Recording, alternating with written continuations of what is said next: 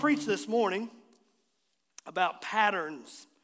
If you would, I think they can put up for me Acts chapter 2. I want to read some of the scriptures as we go into the sermon this morning, lay of context.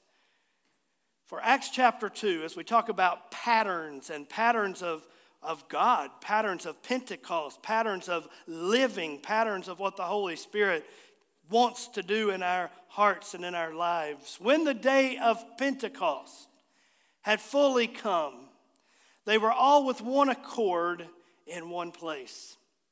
And suddenly there came a sound from heaven as of a rushing mighty wind, and it filled the whole house where they were sitting. And there appeared unto them cloven tongues or divided tongues as of fire, and it set upon each of them. They were all filled with the Holy Spirit and began to speak with other tongues as the Spirit gave them the utterance. Who gave them the utterance? Who gave them the ability to speak in other languages, other tongues? It was the Holy Spirit. Look at verse 5. There were dwelling in Jerusalem Jews, devout men from every nation under heaven. And when this sound occurred, the multitude came together and they were confused. Not everybody understands a move of God, do they? Not everybody has experienced a move of God. These people were confused because they heard everybody speak in his own language. They were all amazed and marveled, saying to one another, Look at all of these. Aren't these people who speak Galileans? And how is it that we hear each in our own language in which we were born. Parthians and Medes and Elamites and those dwelling in Mesopotamia, Judea and Cappadocia, Pontus and Asia, Phrygia and Pamphylia, Egypt and the parts of Libya adjoining Cyrene, and visitors from Rome. They're just describing all these different places where people had come. They were there and they were hearing the wonderful works of God being declared to them by Galileans, but that it was coming out in their languages. They were speaking in their languages, in their tongues. There were Jews there and also people who had converted to Judaism. Those are proselytes. Cretans and Arabs, we hear them speaking in our own tongues the wonderful works of God.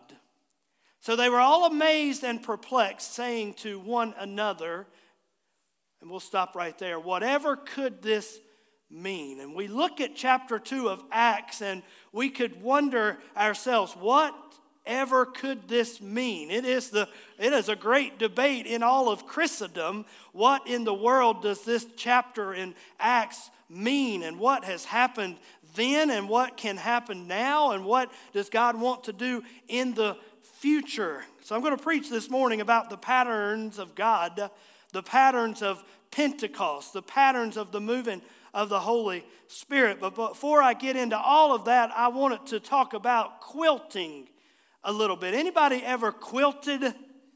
Nah, me either. Uh, we got some, we got a few in the back who have quilted. I, I, tried to do some research this week, and so I would tell you maybe by next week I'll bring you in a big quilt that I have sewn and made, and I see people already shaking their heads on that. They know that is not on your life, right? It's going to happen. But I, I, did some, some studying a little bit on quilting, and, and there's a lot of pattern involved.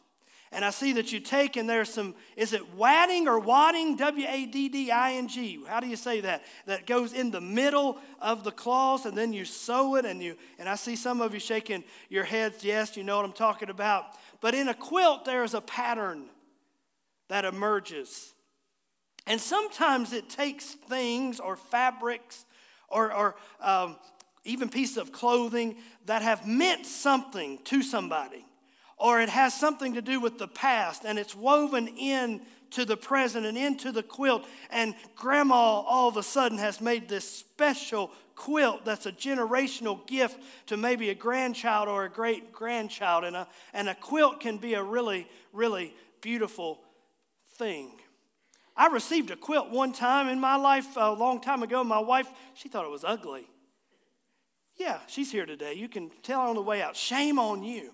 But that was the most comfortable quilt. I loved the feel of the quilt, and many quilts will bring comfort and, and warmth. And I see a pattern here when I'm looking at quilting. And you see that they've taken different pieces and parts and intentionally woven them together for a reason. And what I see here is a pattern, and I see a similarity. When I look at the Old Testament, when you look at the Old Testament, when we read it through the lenses of looking for Jesus Christ, we will see that Jesus Christ is foreshadowed, and there, there are typologies and there are prophecies. There are all kinds of things and all kinds of stories that are reflecting and pointing to the coming of Jesus Christ. There are patterns. The Old Testament is not just some book over here and the New Testament over here. The Old Testament is showing us Christ all through the Old Testament.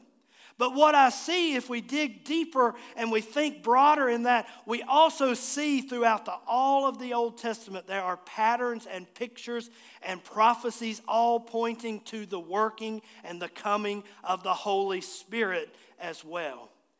Who is behind what happened in Acts chapter 2? God Himself.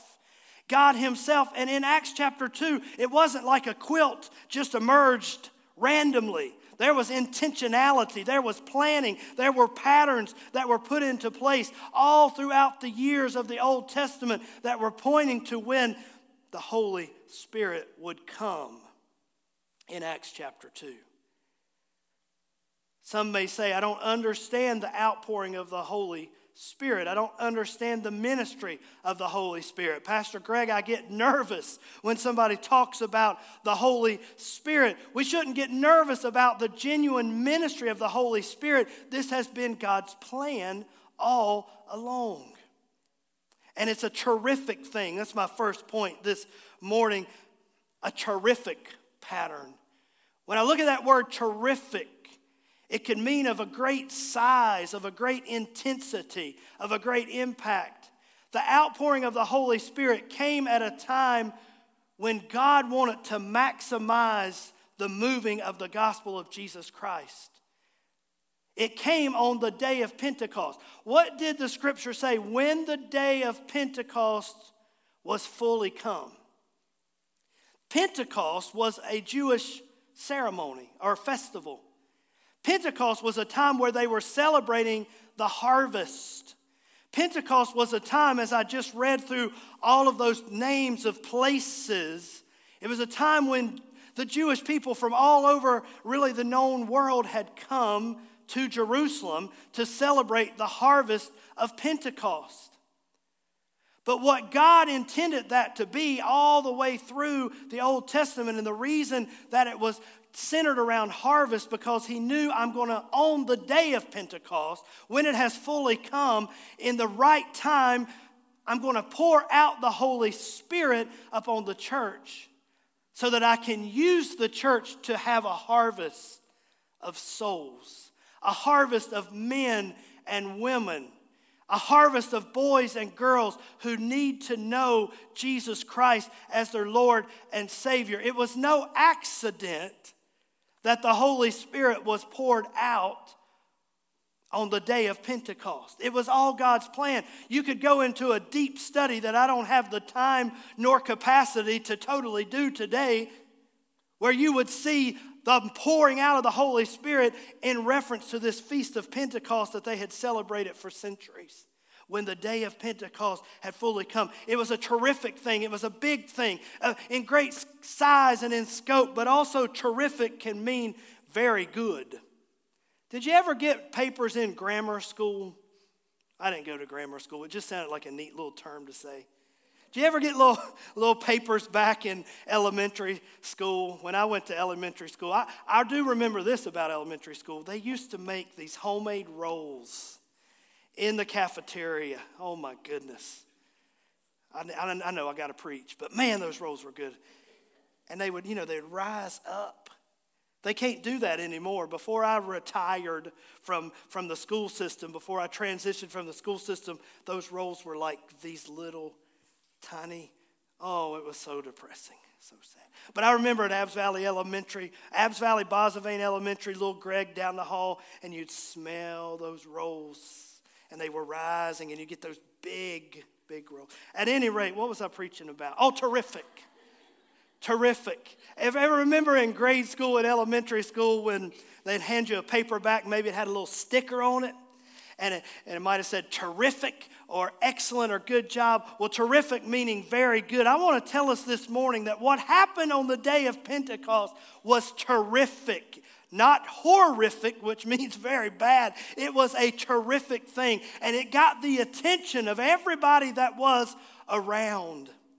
Sometimes we might say the church seems irrelevant to those who are around. But I guarantee us, if we have a genuine move of the Holy Spirit upon our hearts and our lives, upon our church, there will be people around who will realize the church is relevant. There is something to the gospel of Jesus Christ. And maybe, just maybe, my life can be helped. And maybe, just maybe, my life can be changed. The Holy Spirit came upon them in the upper room that day, and word spread because of the terrific moving of the Holy Spirit. These were the days before social media. Oh, somebody say amen. Thank the Lord. I, I think I'd like to go back to the days before cell phones and before social media. I have a phone that is about two or three years behind of updating, and it's already big, and the one that I have to update to is going to be even bigger, and I'm just so stubborn I'm not doing it. I guess I'll have to do it someday.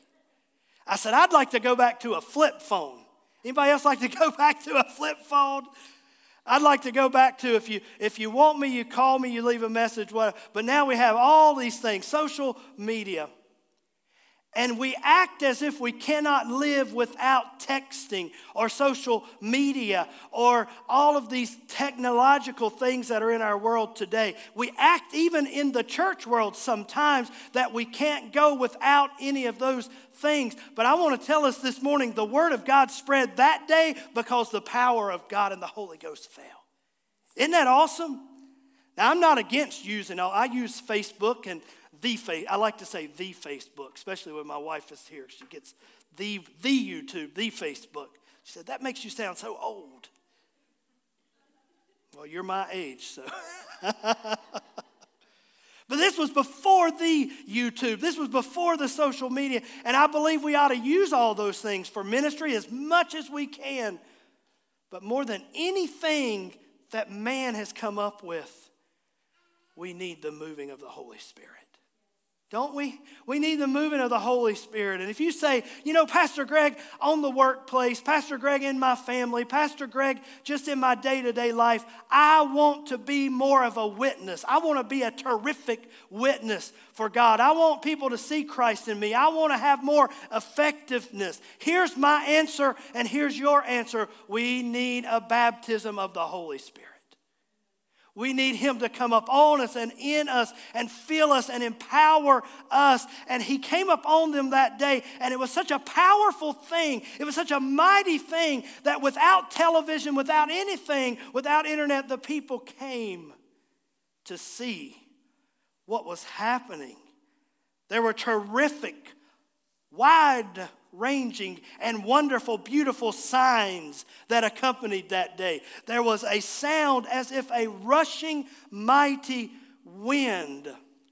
Can I tell you that's not the first time that God has moved in a mighty wind? We could look through the Old Testament and see times of the mighty wind that was blowing. What I'm trying to say here this morning is sometimes people will get to the day of Pentecost and we want to get reserved and we want to back away from what God did and what God can do. But what we've got to realize is all of the powerful signs that happened on the day of Pentecost had happened throughout the Old Testament too, when God was revealing his power and might. But the difference is on the day of Pentecost, he was pouring his power literally within the lives of the believers.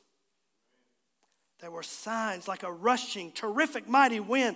Fire sat up on them, divided tongues that sat up on them. Do you know when Moses was getting the Ten Commandments and different times of encountering God, the fire of God fell? We have no problem with that, we shouldn't have any problem with this. It was God showing his power. When he was falling for Moses, he was given the law. When he was falling here on the day of Pentecost, he was saying, I'm putting my spirit inside of you, something even greater beyond the law. There were tongues of languages. God enabled them to speak in other tongues as the Holy Spirit gave them utterances. And as the people from these other countries were there, they began to hear and say, Whoa, these are Galileans, but they're preaching in my own language. There was such a power that came up on them. It was a terrific pattern. I ask you this morning does God want to pour out his spirit upon us again? Was this just that one time event? Or was this something more? This was something more. When you read and study the entirety of chapter 2, let me give you homework today. Let me encourage you to take this week and go into chapter 2 of Acts and read it and look and read Peter's sermon there as he was telling and explaining to them what was happening on that day. God wants to pour his spirit, the Holy Spirit, out upon us. It's a Trinity if I could say it this way, the Trinity's game plan. The Trinity's game plan. Do you know that the, that the enemy, the devil, has a game plan? You know, he has a strategy, he has, but God has a game plan too. He has come to give us power to live victorious over the plots of the enemy, over the sabotages of the enemy. I did a little slide here this morning. My wife's probably going to make fun of me. Uh, I've been playing around with Canva, and it's a new thing to do my sermon slides on. A- Amy has finally brought me in to 2023. I was using Google Slides, and she, she has gently tried to show me to get into this new Canva. But I was, I was just getting all excited this week playing around with the slides, and I found one where I could draw and write. So if you think that looks kind of bad, just, just blame it on my playing around with it. But I had a good time making those slides. But I, I thought about the Trinity and the Trinity game plan, if, if you will. And if I, could, if I could tell you, if I could direct you to the top of the screen there, God the Father, right? We believe in the Trinity God the Father, God the Son, God the Holy Spirit. They all work together, they all work in tandem, they're all on the same page. God the Father the working of the Holy Spirit, the outpouring of the Holy Spirit, was his promise. Remember, Jesus said that I will pray to the Father and he will send you another comforter. I'll pray to the Father. Jesus also, another place, called the coming of the Holy Spirit the promise of who? The promise of the Father. When we look at what happened in Acts chapter 2, when we look in, in current contemporary times of Christianity and the outpourings of the Holy Spirit, hopefully in our lives and in and other places that we've seen, whose idea was this? Whose concept was this? Who do we need to, if we have issues with it, who do we need to take it up with? God the Father. It was His promise, His concept, His idea. He was planning this all throughout the Old Testament through those patterns that I referenced. It was His promise.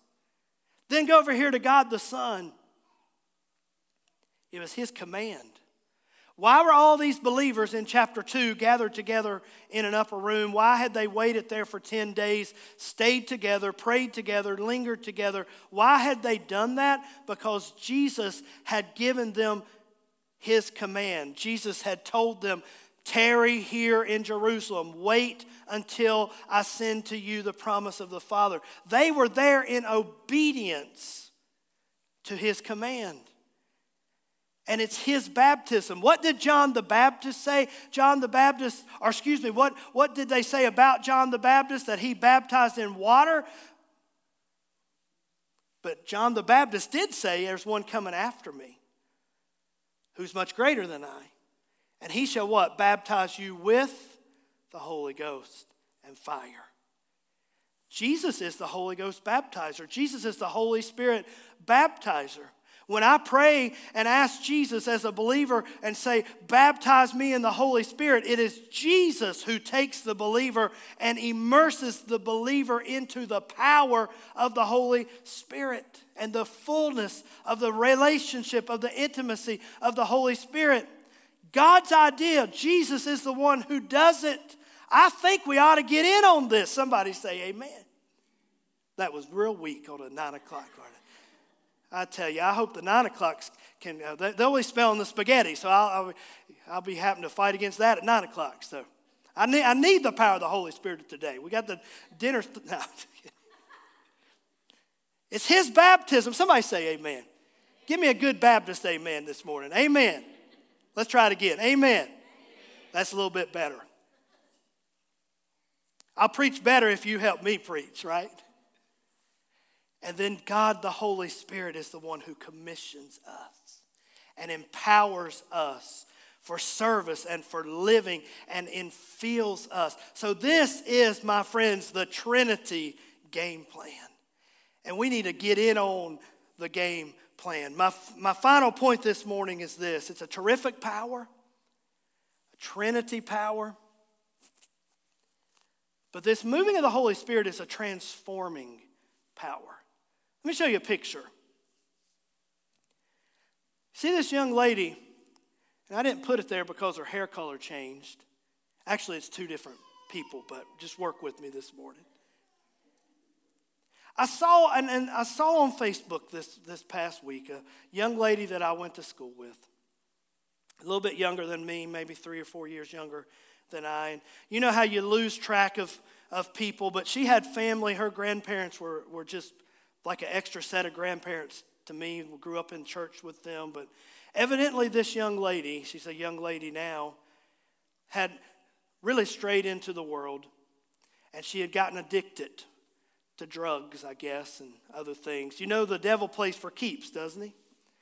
And you know that, that, that drugs and all the things that the devil tries to pull people into can, can really wreak havoc on a life, right? And addiction, addiction is a real thing. And when our bodies get addicted to something, it's, it's a tough situation. And there are many people who would look at us today, probably with tears in their eyes or regret on their face, and they would say, You know, I want to do better. I need to do better. I'm trying to do better. Addiction is real. Now, why are you saying all this, Pastor? Well, one is this if, if we're here today, I know our young people are gone this morning. It'd be good for me to say it to them too. But if we're here today and we've kept ourselves away from these things, let's remind ourselves that we're all human. Stay away from them. Guard our hearts, guard our minds, stay away, watch, watch what we take, watch, be careful. Tell our children and pray, pray and keep them away because the devil plays for keeps and it's real and it's hard. This young lady had gotten addicted to, to no doubt many different drugs, I guess. And she showed a picture the other day from her time of addiction. And her face was ravaged. You could tell, you can see it. You've seen these pictures. I'm not being critical this morning, I'm, I'm saying it with a, a sad heart, a sad countenance. You see the eyes on this picture on the left, this young lady, you see the sadness in those eyes. What I saw in that picture that day, yes, I saw the effects of the drugs, and you could see it on, on the person's body, you could see it on the face. But you know what really stood out was the eyes. You know that the eyes are the window to the soul. You know that? I mean, I think that's really true. I, you can look at somebody sometimes and just look them in the eye, and sometimes you can you can really see the pain. You can really see the hurt. You can really see the devastation. And I saw this young lady who I had been to school with, whose, whose grandparents had been pillars in the church that I grew up with. And I saw that picture of her and the sadness in the eyes and the hopelessness. And, and if I could say it this way, almost just the deadness in their eyes. But then she had a picture of herself right now. She was dressed well, she looked well, she was with her children, and in this she gave the testimony of what Christ had done in her life. Why are you talking about all that, Pastor Greg? How does all that connect to the sermon today? Why are you showing us a picture of, of sad eyes and then over there a young lady with happy, bright eyes? Why are you showing that? Because the transforming power of the Holy Spirit was sent for people like that. Do you know that? The, the transforming power of the Holy Spirit was not just sent to us as believers for us to enjoy the blessings of the Holy Spirit. Now, let me say, I, let me be the first one. I, I love to rejoice and celebrate and feel the presence of the Holy Spirit, and I would like to do that at the drop of a hat, and I'd drop the hat myself to do it. I love the presence of the Holy Spirit. There is nothing like living in the presence of the Holy Spirit. There's nothing like worshiping in the presence of the Holy Spirit. There's nothing like driving down the road sometimes and the Holy Spirit seems to just invade the car and have a time of worship and power in His presence. And we need those times, and those times are good. But Jesus didn't send us the baptism of the Holy Spirit just for that. That's part of it. He sent us the baptism of the Holy Spirit that we might have power to share the gospel. What is the gospel? The good news. That we might have a witness upon us that we can help people like this go from death to life, people to go from bondage to freedom to liberty. The Bible says the Lord is that Spirit, and where the Spirit of the Lord is, there is liberty, there is freedom. Let me declare to us today we need the transforming power of the Holy Spirit in our lives so we can help somebody else. You say, I've got people in my family, Pastor, who need the Lord. What can I do? One of the things that we all can do is say, Lord, give me more, baptize me more, fill me more in the presence and power of the Holy Spirit. We say, as a church, we need to reach the lost. As a church, we have families that are hurting. As a church, we have people who need the Lord. What can we do, Pastor Greg? Can we paint another wall? Can we change out some more carpet? All that's good, and we've done all that kind of stuff. But more than any of that, we need the transforming power of the Holy Spirit. We need Him. That's why He was sent, that's why He was poured out for the people in your lives that you look in their eyes and you can see it.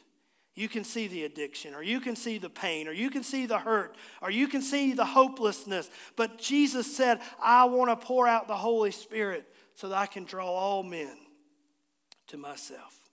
Let me tell you this there will come an opportunity in your life someday that will be bigger than yourself that will be beyond your own strength, that you will need the power of the transforming power of the Holy Spirit.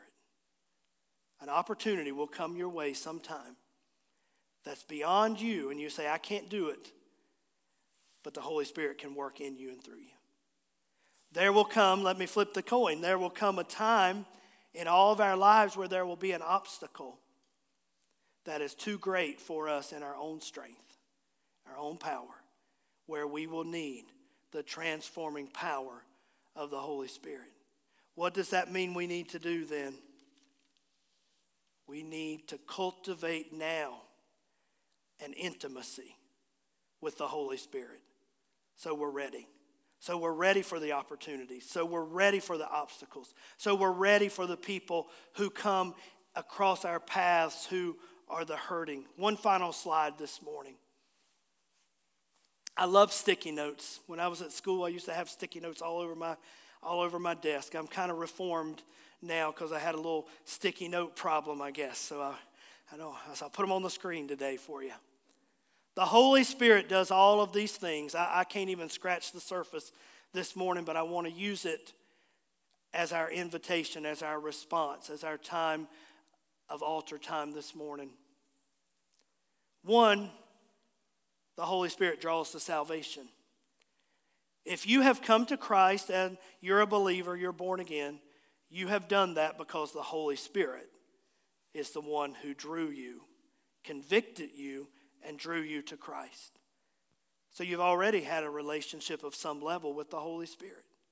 If you don't know Jesus as your Lord and Savior and you're feeling conviction, you're feeling a drawing to God, that's the work of the Holy Spirit. Once we are saved, once we are Christians, then Christ wants to baptize us in the Holy Spirit. I'm already saved. The Holy Spirit has come into my life. He's helping me, He's comforting me. But there is a second blessing. There is a blessing beyond salvation where I can say, Jesus Christ baptized me in the fullness, immerse me fully into the Holy Spirit, endue me with power from on high. I ask you this morning blue sticky note. Have you been saved? Are you born again? Yellow sticky note. Maybe you're saved but have you been baptized in the Holy Spirit? He wants to give us, look at the teal one on the end power for life, power to be a witness. And then as we live this life, this Christian life, he wants the fruit of the Holy Spirit love, joy, peace, gentleness, goodness, long suffering, patience, kindness, all of those fruits of the Holy Spirit, He wants to produce those in our lives. You say, Pastor Greg, I'm a Christian, but I have trouble being kind, or I have trouble living right in this way or that way, or self control, or the Holy Spirit wants to work with you. He wants to work with me and to produce fruits of the Spirit in our lives. There are ministry gifts of the Holy Spirit. There are gifts of the Spirit that enable us to do things beyond ourselves in ministry, that maybe we can speak a word that is beyond ourselves, or maybe we can be used in a manifestation of the Spirit in tongues or interpretation of tongues to edify other people. There are gifts of healing. There are all these gifts, ministry gifts of the Holy Spirit. You say, well, is that for me? Well, I think if the Holy Spirit wanted to give me a gift, I, I mean, I know I'm pretty special and everything, but I think He would want to share with you too. Right? There are gifts of the Spirit. What was it, Paul, that said to Timothy, stir up the gift of God? What, gifts of Spirit, what gifts maybe that the Holy Spirit wants to give you to cause you to do something that's beyond your natural ability, that'll help somebody, that'll bless somebody? And then one day the Holy Spirit will assist us in our glorification. What do you mean by that, Pastor Greg? I mean that the scripture says that same spirit that raised Jesus Christ from the dead shall also quicken our mortal bodies. And in the resurrection, in the rapture, the Holy Spirit is the one who will usher us into our new glorified body so we can experience the fullness of his presence. There's so much that the Holy Spirit does. But where are you on this? Which sticky note are you today? Where are you at today? Do you need to know Jesus as your Lord and Savior? Do you say, I, I know Jesus, but I want to be baptized in the Holy Spirit? Or do you say, I've, I've experienced those things, but I need a refilling, or I'm living for God and I just need some help in some areas that I struggle? Where are you at today? Maybe you say, I, I want to do more for God. I, I would like a gift of the Spirit to, to empower me so that I can be used to bless somebody, to help somebody, to edify the church. Where, where are you? this morning. The Holy Spirit was poured out on the book of Acts, in the book of Acts, Acts chapter 2, not just for a one time event, but for all of us as believers. Would you stand with me this morning? A good formula to follow is this obedience. They were there because Christ had told them to be there. What's Christ speaking to my life? Unity. They were in unity with each other, they were in unity with what God was wanting to do in their lives. And then they were in an atmosphere of prayer. What if we did that as individuals? What if throughout the week we had an atmosphere of prayer, of, of seeking the Lord? Saying, Holy Spirit, what do you want to do in my life? Let's start that prayer this morning. Would you bow your head with, with me?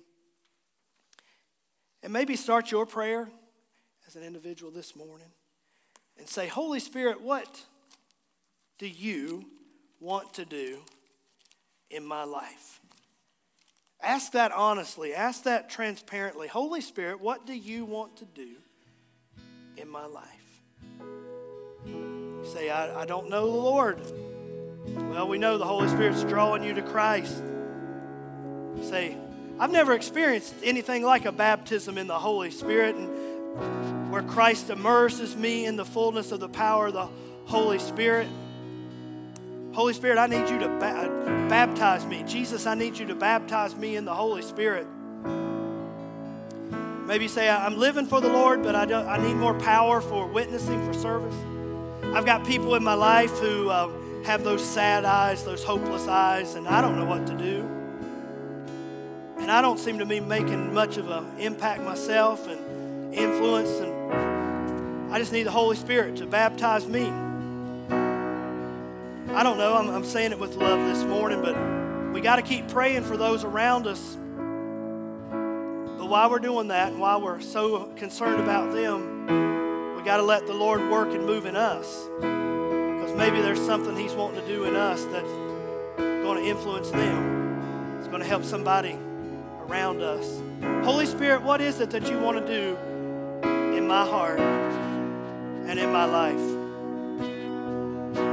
And I want to be receptive to that. So, so maybe now make this second The first thing is, Holy Spirit, what do you want to do in my life? The second thing is this Holy Spirit, help me to be receptive to you. Would you pray that this morning? Would everybody in this house pray that as an individual? Holy Spirit, help me to be receptive to you.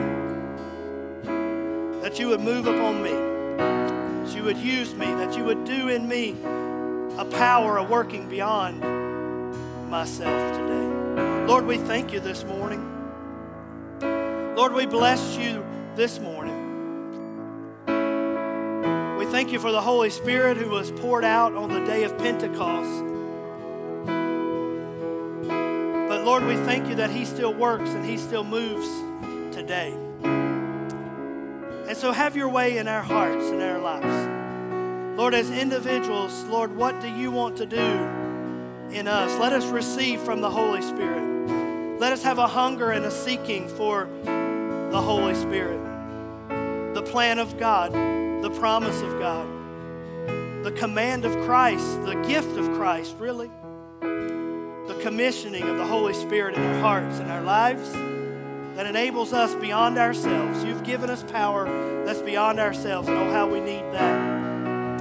And Lord, calls us to be witnesses, calls us to be a help to those that are in our lives who need you so, so desperately. Holy Spirit, move upon us.